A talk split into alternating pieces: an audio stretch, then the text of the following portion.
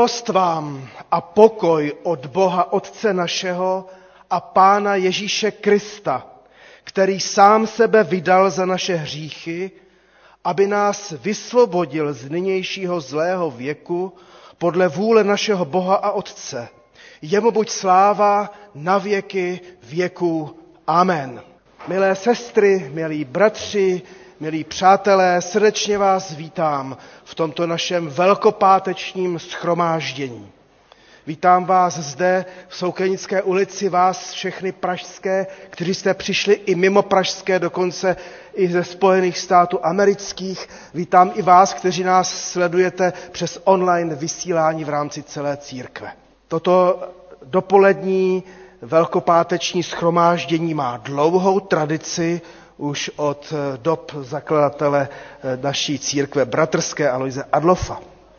A bývá to tak, že vždy nám zde vyřizuje boží slovo předseda Rady církve bratrské, což bude dnes bratr kazatel David Nová, kterého také tady srdečně vítám mezi námi. No a mám radost, že můžu také přivítat hudebníky, kteří přijeli zdaleka až z, většinově z mého rodného Zlína. Takže Terezu Ilžovou vítám a také manžele Pelikánovi, Elišku a Radka vítám a, a vítám taky Davida Pekaře. Jediný, který není asi tam ze Zlínska, to bude, to bude tady Adam Pokorný, ale my se zase známe dlouhou dobu ještě ze Smíchova, nyní z Berouna. Takže jsme rádi, že oni nás povedou ke zpěvu, k chvále a k vyznávání naší společné víry, což právě i teď můžeme učinit skrze píseň Pane, jen milost tvá. Některé ty písničky třeba pro vás nebudou hned známé, ale všechny jsou ke společnému zpěvu a tak vás vlastně možná znovu poprosím, abyste povstali a připojme se zpěvem k písničce Pane, jen milost tvá.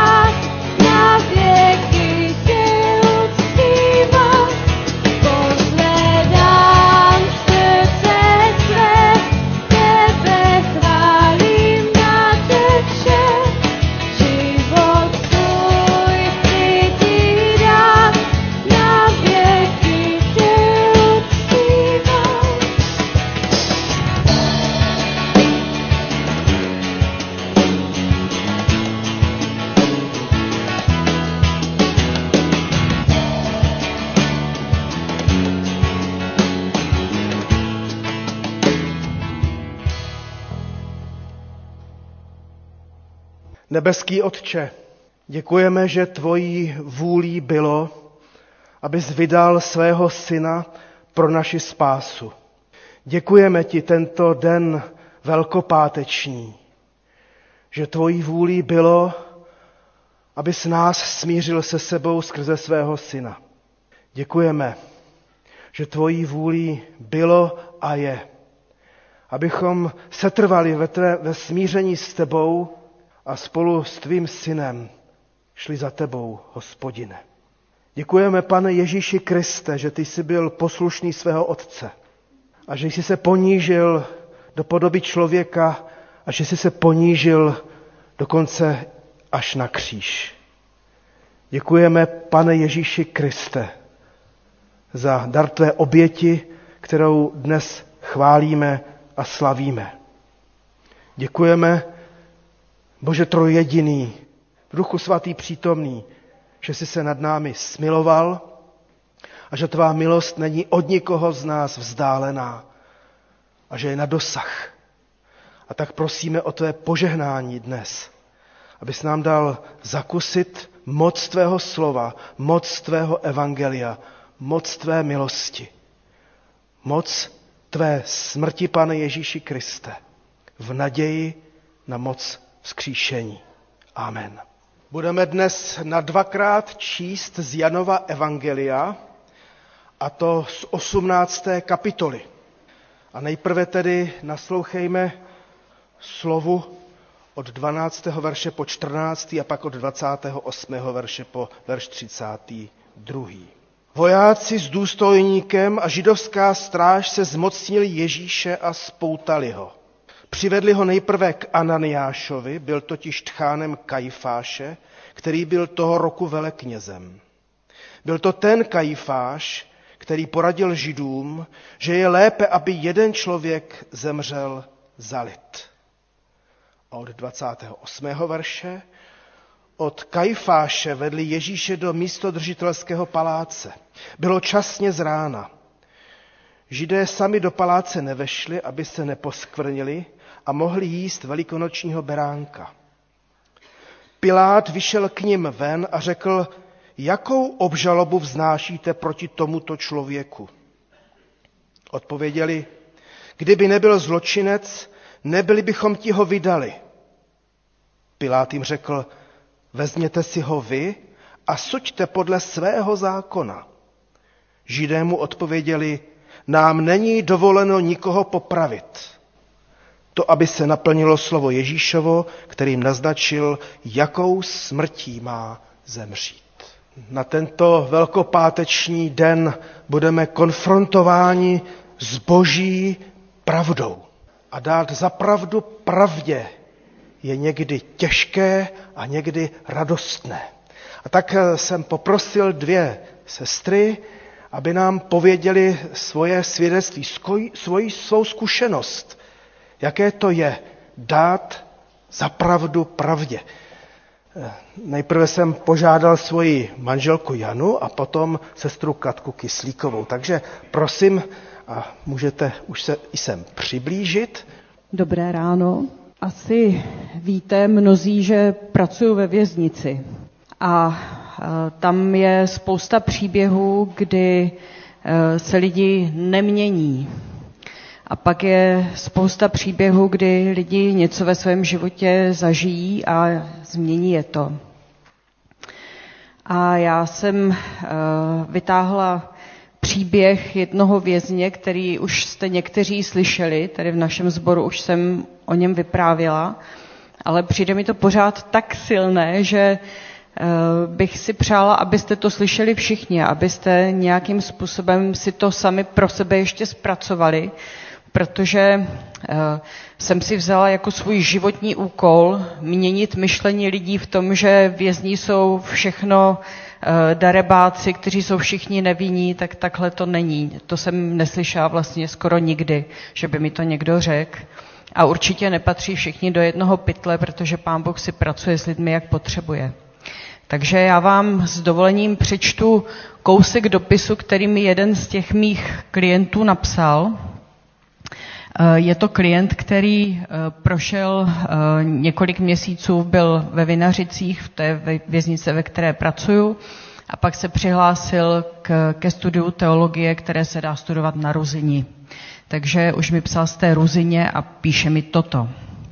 Chtěl bych se s vámi podělit o jeden nevšední zážitek, co se mi tu stal asi před rokem a zůstal hluboko ve mně. Jeden večer jsem tu vedl monolog s Bohem a litoval jsem sám sebe, proč to takhle špatně dopadlo, že jsem ve vězení bez své rodiny, která tím také trpí, proč zrovna já. A pak jsem se v noci zbudil a najednou se mi vrátily všechny vzpomínky na dobu před zhruba 17 lety, kdy jsem páchal. Nejen na fakta, ale na mé tehdejší myšlenky a pocity. A uvědomil jsem si, že už tenkrát jsem vnitřně věděl, že je to všechno špatně. Jen jsem nebyl to si to přiznat, ani sám sobě, natož svým blízkým. Do té doby jsem o sobě přemýšlel jako o oběti svého společníka, který vzal peníze, zmizel, nikdy ho nenašli a mě pak po 14 letech odsoudili na pod, za podvod na pět let do vězení, přestože jsem z toho neměl žádný majetkový prospěch pro sebe. Jenže v té noci jsem si uvědomil, že za to mohu i já. Bez mého přispění by k tomu prostě nemohlo dojít. Tak jsem sedl a napsal omluvu všem zhruba 120 klientům, kteří přišli o peníze. A několik z nich mi dokonce odepsalo, že mi odpouštějí. Bylo to to nejlepší, co se mi mohlo stát, přiznání si své viny, upřímná lítost a pár odpuštění. Ta noc pro mě byla naprosto zásadním zážitkem a posunula mě hodně dopředu. Asi je to trochu sebestředné, ale jsem přesvědčen, že to vzpomenutí si a uvědomění si byl dar od Boha, který mi snad poprvé v životě odpověděl na můj pokus o rozhovor. Tak to je slovo vězně, který zažil oslovení Pánem Bohem a zareagoval na to. A kež bychom i my uměli reagovat na to, co nám Pán Bůh říká. Díky. Tak já jsem eh, dlouho přemýšlela, jak mám vlastně uchopit tu výzvu a podat svědectví svoje osobní na eh, tu výzvu tváří tvář v pravdě. A když jsem nad tím přemýšlela, tak jsem si uvědomila, že letos jsou to, je to přesně 30 let, kdy jsem zažívala svoje první velikonoce jakožto křesťanka. Mnozí z vás, kteří mě znáte tady ze Soukenické, tak víte, že já jsem uvěřila v Moskvě, když jsem tam byla na jazykové stáži mimo domov. A ten důvod, proč jsem do té Moskvy jela, byl kromě toho, že jsem studovala tenkrát ruštinu, tak to bylo i proto, že to pro mě byla lákavá příležitost, jak odjet z domova, kde byla situace taková trochu konfliktní, protože moje maminka tenkrát žila s přítelem, žili jsme v bytě dohromady ještě s jeho matkou a nebylo to tam vůbec jednoduché. A já jsem najednou mohla na půl roku odjet někam strašně daleko. A v té Moskvě jsem se seznámila s kamarádem na stáži, který byl eh, z Jugoslávie, byl z městečka, které se jmenovalo Nový Grad. A to město Nový Grad bylo přesně na hranici mezi Bosnou a Hercegovinou a Chorvatskem a bylo to v letech, kdy byla válka v Jugoslávii. Kousek od jejich domů byla bojová fronta. Když jsem se potom vrátila jako věřící zpátky do Čech, tak jsem se přes kamarádku dostala sem do Soukenické. A pamatuju si na svůj první velký pátek, kdy jsem byla tady v Soukenické na své první velkopáteční bohoslužbě. A pamatuju si na to, když jsem přišla odpoledne domů a dala jsem si prádlo do pračky a přistoupila ke mně matka toho maminčina přítele a řekla mi, to jsi křesťanka, to jsi křesťanka, že pereš prádlo na Velký pátek. Co pak nevíš, že na Velký pátek se prát nesmí, protože se pere v Kristově krvi. Pro mě to byl hrozný šok, hrozný šok, jak může někdo přistupovat k víře. Od té doby se strašně moc věcí změnilo. Dneska bych s největší pravděpodobností do Moskvy dobrovolně na stáž nejela. Válka v Jugoslávii už dávno není, dokonce není ani žádná Jugoslávie. To neznamená, že nejsou války. Ten můj kamarád před několika lety zemřel. A my už s manželem dávno nechodíme do Soukenické, chodíme na Šeberov, protože jsme se tam přestěhovali a bydlíme dvě ulice od kostela. Ale uvědomila jsem si, když jsem tak přemýšlela nad tím dnešním mým svědectvím, že i po těch 30 letech a po všech těch velkých změnách se jedna věc díky Bohu a díky Kristu pořád nemění. Totiž, že můžu dobrovolně chodit na velkopáteční bohoslužby, že můžu pořád i po těch 30 letech žít život s Kristem a že můžu jít po cestě za ruku s Bohem.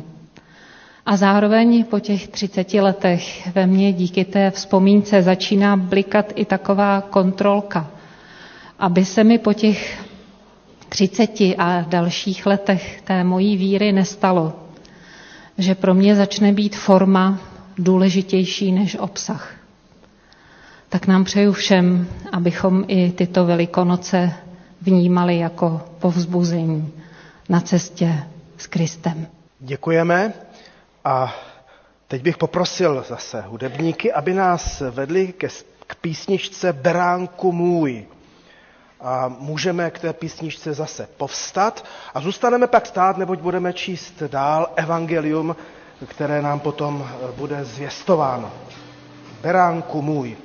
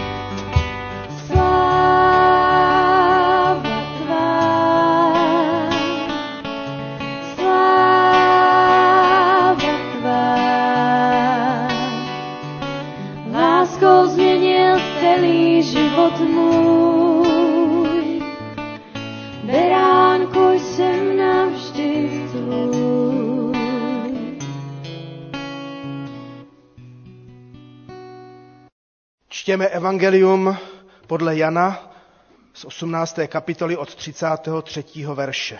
Pilát vešel opět do svého paláce. Zavolal Ježíše a řekl mu, ty jsi král židovský?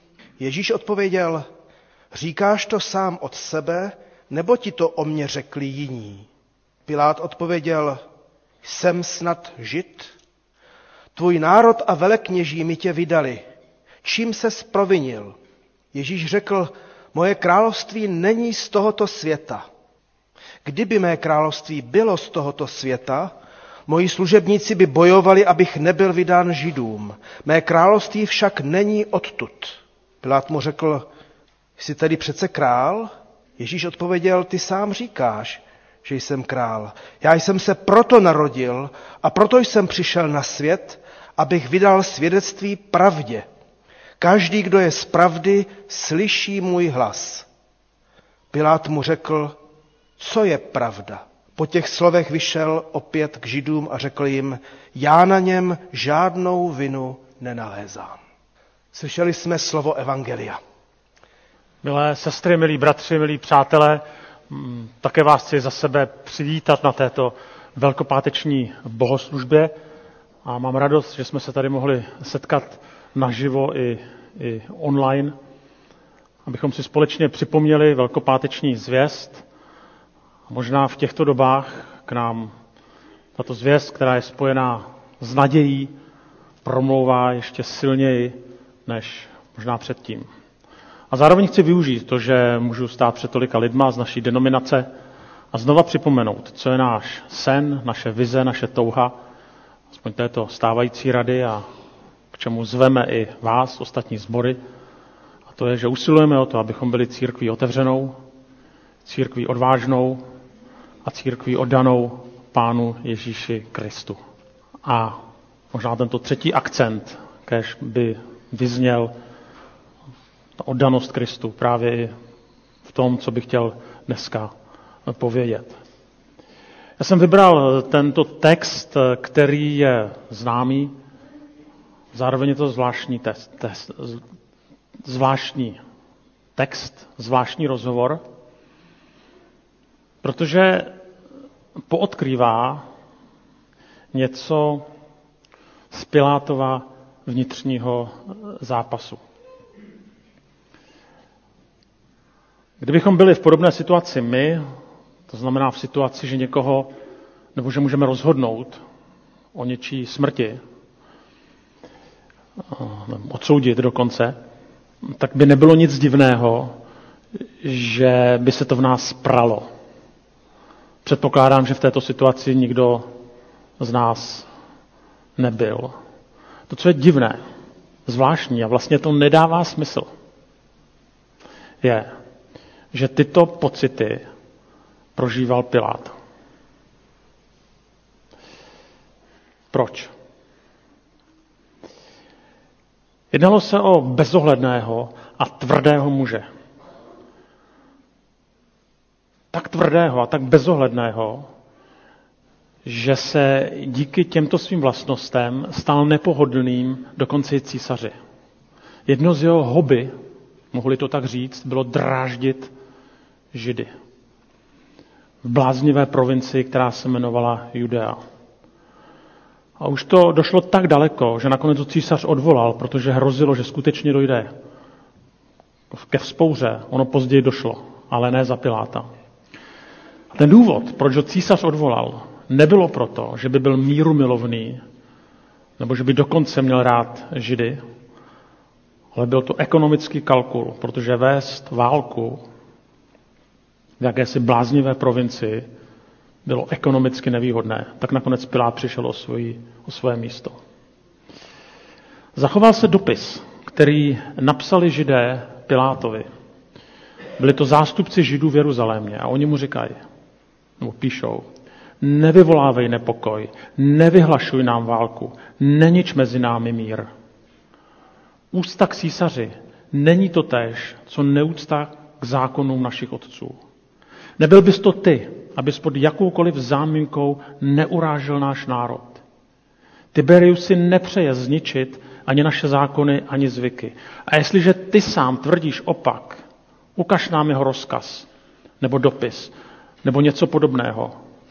A my, kteří jsme k tobě byli vysláni jako poslové, tě přestaneme obtěžovat a se svými prozbami se obrátíme přímo k císaři.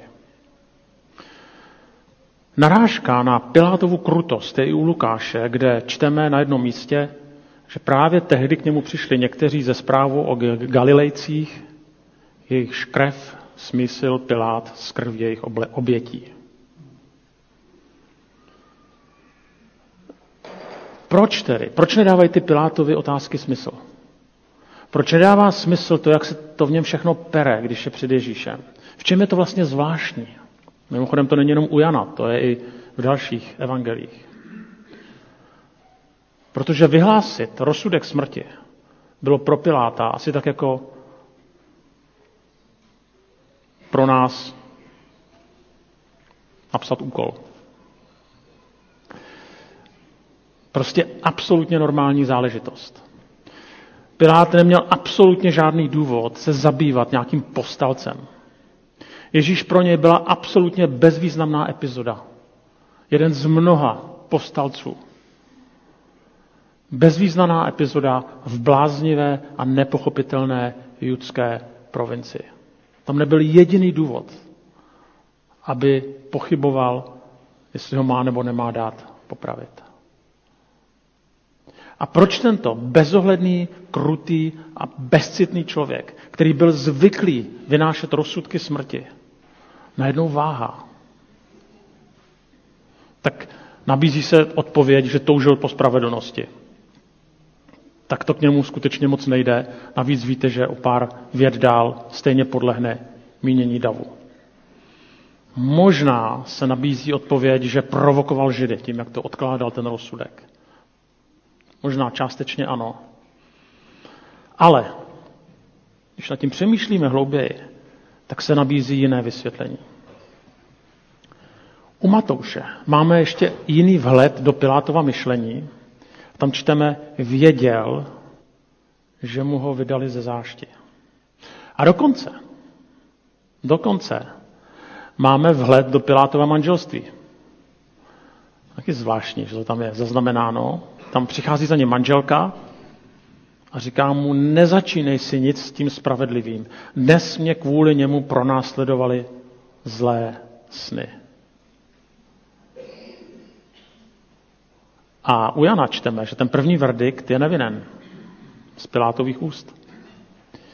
Jinými slovy, od této chvíle, když to takhle řekne veřejně, tak poprava rovná se justiční vražda.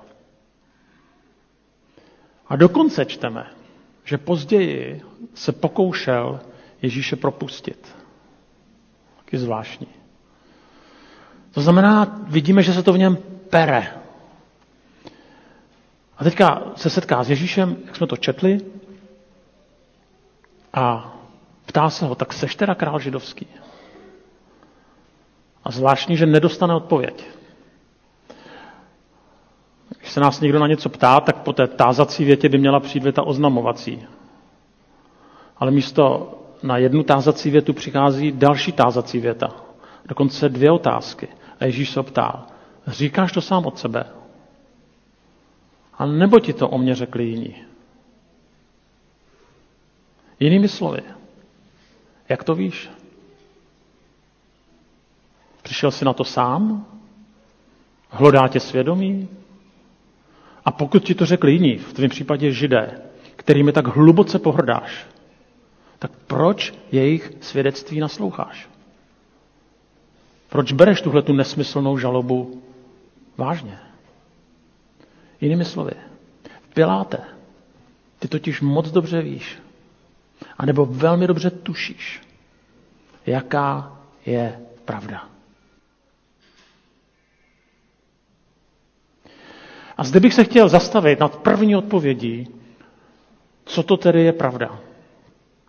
To je název i toho dnešního dopoledne. co je pravda. Jakkoliv je těžké někdy pravdu poznat, tak mnohokrát poznatelná je. A my někdy známe pravdu. Víme, co máme dělat. Víme, jak se máme k některým věcem postavit.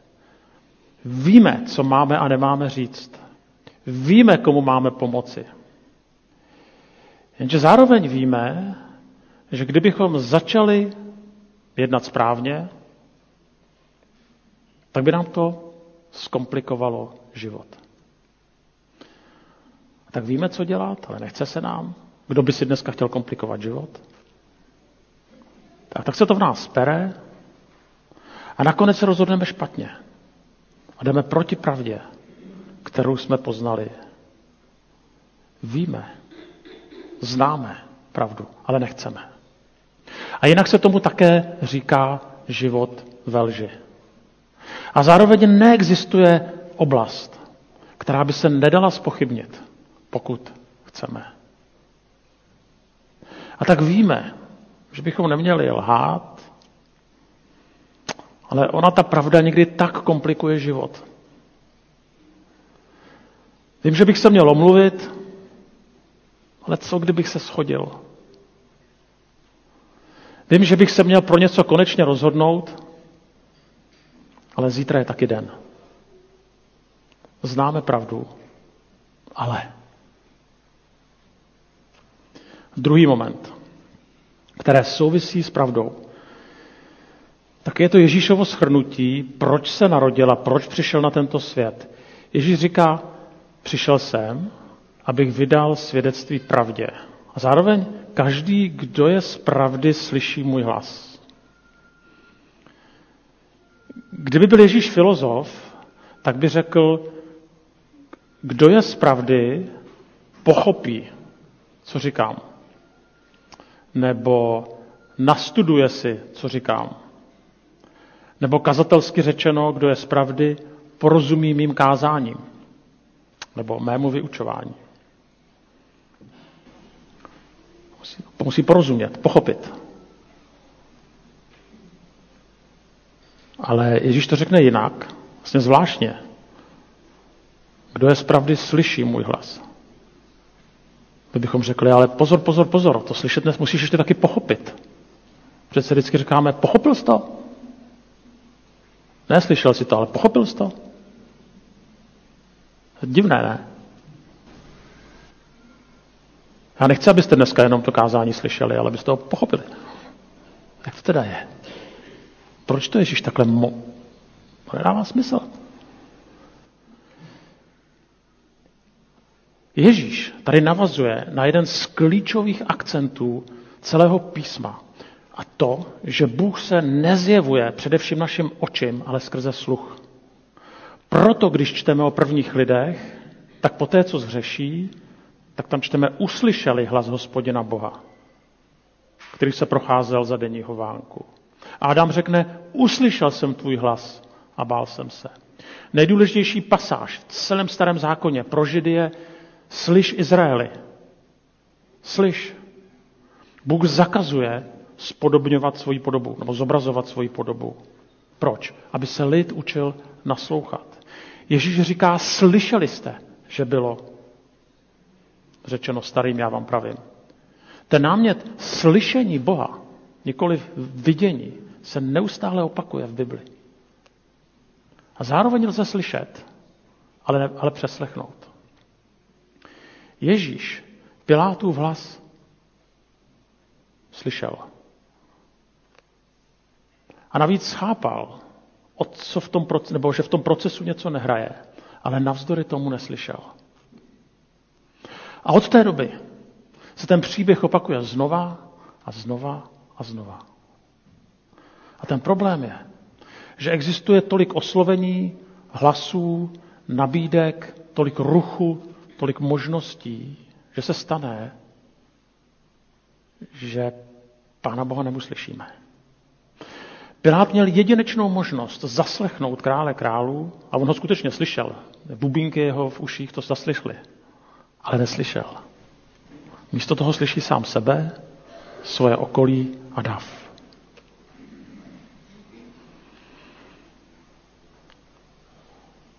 A ten křik davu je nakonec silnější než rozhovor s Kristem.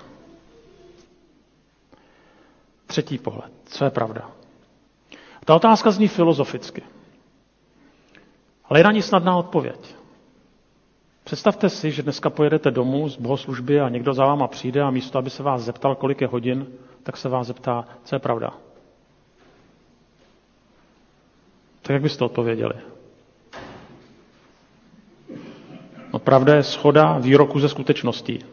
Základní definice pravdy. Jednoduché. Už to známe od Aristotela. Tak co k této definici přidat? Schoda výroku ze skutečností. Nic se k této definici nedá přidat. Je, je správná, je jasná, je pravdivá. A přesně nakonec podle této definice zareaguje Pilát. Ta skutečnost je nevinen. A první výrok Piláta je nevinen. Shoduje se tento výrok ze skutečností. Tak to má být u soudu. Potom dojde k přesmičce a nakonec Pilát nechá rozhodnout dav. A ten závěr známe všichni. O co jde? My můžeme poznat pravdu přesně podle zmíněné definice. Ale pravda v písmu není spojená s pojmem nebo s definicí, ale s osobou. Nejde o to, tohle to je pravda, ale já jsem pravda. Není. Ježíš neříká, tam pravdu najdete, tak jak to říkávali filozofové před nimi po něm, ale musíte najít mě. Není to tak, musíte pravdu pochopit, ale musíte mě poznat.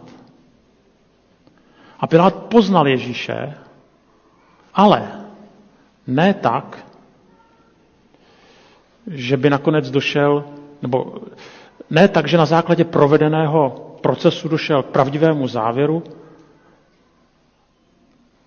ale nakonec, nebo možná došel, možná pochopil, o co jde, ale podle toho nejednal. Neuvedl to vlastně do praxe života. A v jeho případě by to znamenalo to, co poznal, ta schoda výroku ze skutečností, Ježíše osvobodit. Znamená nejenom pravdu poznat, pochopit, ale rozhodnout se. Postavit se proti mínění davu, ale riskovat v spouru. Jinými slovy, by to znamenalo na poznanou pravdu, tedy na Ježíše, pověsit svůj život, pověsit svoji kariéru, spolehnout se na něj. Proč? Protože Ježíš nás učí následující. Znát pravdu a nekonat znamená pravdu neznat. Nebo slyšet pravdu a nekonat znamená pravdu přeslechnout, neko, neznat. A nebo znát Ježíše jako pojem, jako definici znamená Ježíše neznat. Ta zásadní změna začíná, až když na poznanou pravdu, to znamená na Krista, vložíme své rozhodování, svůj život, svoji minulost, svoji budoucnost. A tady to vše můžeme udělat díky tomu, že Ježíš zemřel na našem místě a po třech dnech vstal z mrtvých. A proto neuctíváme nějakou mrtvolu, ale živého pána. A tak bych přál nám všem, aby se tady ta skutečnost promítla do našich životů. A na pozadí toho pilátovského příběhu i tak, abychom dokázali s pomocí Pána Ježíše Krista poznanou pravdu žít, abychom ho v ruchu života nepřeslechli. A abychom měli odvahu a sílu na tu pravdu, kterou jsme poznali v Ježíši Kristu, nebo na Ježíše Krista, který je ta pravda. Pověsit své životy, své rozhodování. Ať je nám v tom ukřižovaný a vzkříšený Ježíš milostiv. Sami to nedokážeme. Nejde to. S jeho pomocí ano. Ať vám v tom Pán Bůh požehná, ať v tom požehná i celé naší církvi. Amen. Naslouchejme nyní eh, písničce Golgota a můžeme se také i přidat k tomuto zpěvu. Golgota.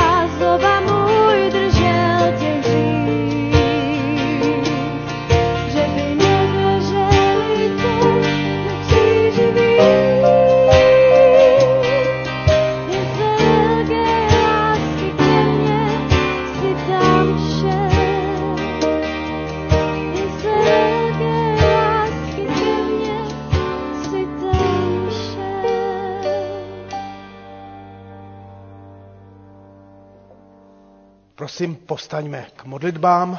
Poprosil jsem bratra kazatele Roberta Harta a bratra kazatele Pavla Černého, aby se spolu s námi modlili. Pane Ježíši Kriste, spasiteli náš, děkujeme ti za to, že jsi přišel, aby jsi vydal svědectví pravdě. Děkujeme za to, že jsi to ty sám pravda, která promlouvá živě do našeho života konfrontuje ho se sebou. Vyznáváme, pane, že se nám často nechce připustit si tvoji pravdu k tělu, poznat, že nás živě oslovuješ právě ty. Ale děkujeme ti za tu milost, že si svojí obětí, svým křížem zlomil moc lži, moc smrti, moc našeho hříchu, který pravdu nechce přijímat. Děkujeme za tvoji lásku, za milost, která nás osvobozuje k tomu, abychom si pravdu připustili, i když mluví proti nám. Abychom hledali tvoje odpuštění a nacházeli osvobození, pravdu, která nás osvobodí. Děkujeme, že nás proměňuješ mocí svojí lásky, abychom byli lidmi, kteří jsou upřímní a poctiví vůči sobě samým, vůči tobě i vůči druhým lidem. Prosíme tě, proměňuj nás a osvobozuj svou pravdou, pravdou svého slova, svého evangelia. Ať nás proměňuje v lidi naděje, v lidi pravdy, lidi, kteří chtějí vidět, jak přichází tvoje království v lásce, víře a naději. Amen. Chválíme tě a velebíme tvé jméno, beránku boží, který si přišel a který si jediný mohl povědět, já jsem pravda. A děkujeme ti za to, že zde můžeme být i v tento den, slavnostní den, a smíme připomínat tak úžasné věci, které se staly pro naše dobro, pro naší spásu, záchranu. Kdo by tady z nás, pane Ježíši Kriste, byl dnešní den, kdybys nezměnil něco v našich životech? A přece jsme v boji, jsme v zápase, mnohé na nás doléhá, tak si někdy stěžujeme, kolik toho všeho je kolem nás, kolik informací, kolik tlaků, podnětů a jak se v tom ztrácí tvé oslovení, slova Evangelia, slova tvé pravdy. A tak jdeme, pane Ježíši Kriste, k tobě i dnešní den, abychom vyznali, že ty jsi pravda. A abychom to nejenom vyslovili, ale abychom to mohli také i žít v moci Ducha Svatého. A tak nechceme následovat Piláta, ale chceme následovat učedníky, kteří šli, kteří vzali svůj kříž a kteří šli za tebou. Vyvyšujeme tvé svaté jméno, pane Ježíši, v dnešní den se všemi křesťany po celém světě. Uctíváme tě, beránku Boží, který si vysel na kříži místo nás. Tobě buď čest i sláva. Amen. Pane Ježíši Kriste, děkujeme, že jsi přišel pro naši spásu a abys nám dal možnost, abychom žili s tebou a s nebeským Otcem. A tak se nyní chceme společně i modlit eh, k Otci, tak jak si nás to naučil. Otče náš, který jsi v nebesích, posvěť se jméno Tvé, přijď království Tvé, buď vůle Tvá, jako v nebi, tak i na zemi. Chléb náš vezdejší dej nám dnes a odpust nám naše viny, jako i my odpouštíme našim viníkům. A neuvoď nás v pokušení, ale zbav nás od zlého, neboť Tvé je království, i moc, i sláva, na věky. Amen. Můžeme se posadit a zpívejme a zároveň i naslouchejme písni, která se jmenuje Hudba doznívá. A tak jsem i o tom přemýšlel, jak někdy se zdá, že náš život doznívá a, a bohoslužba doznívá, ale ona pokračuje dál, tak se těšíme.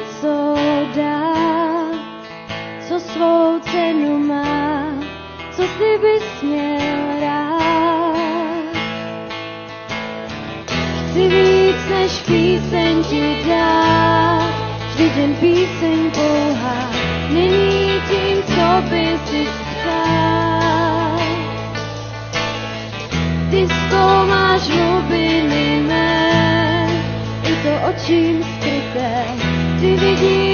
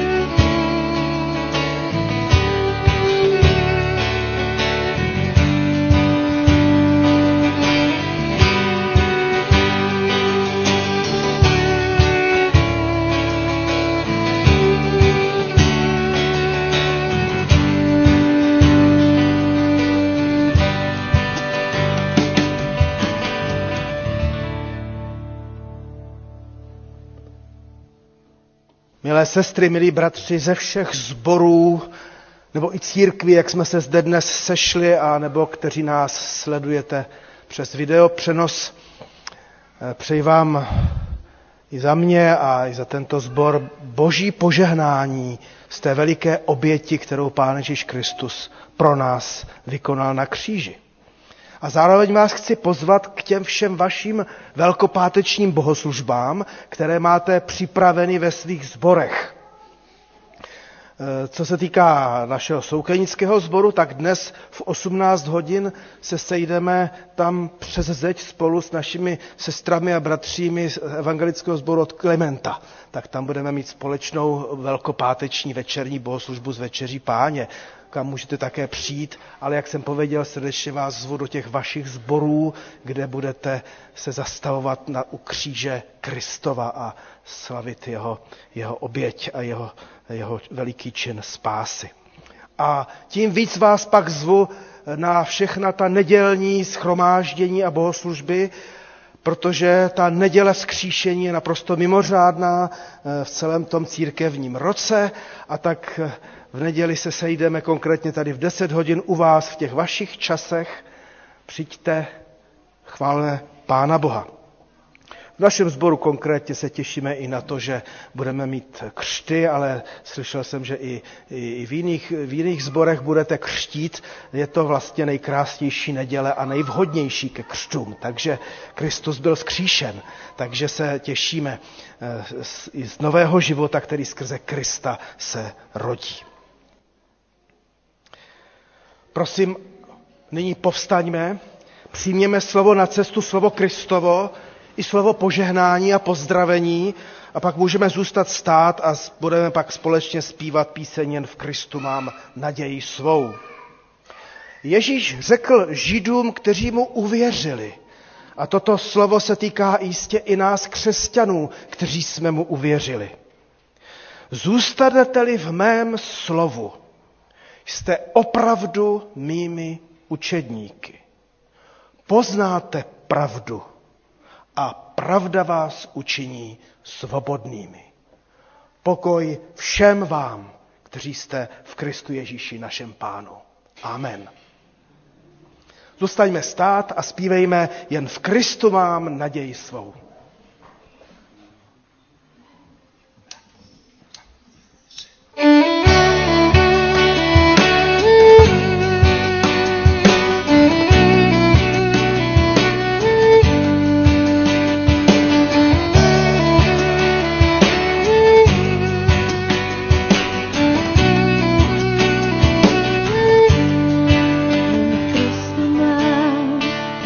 dare you slow, yes, with the mean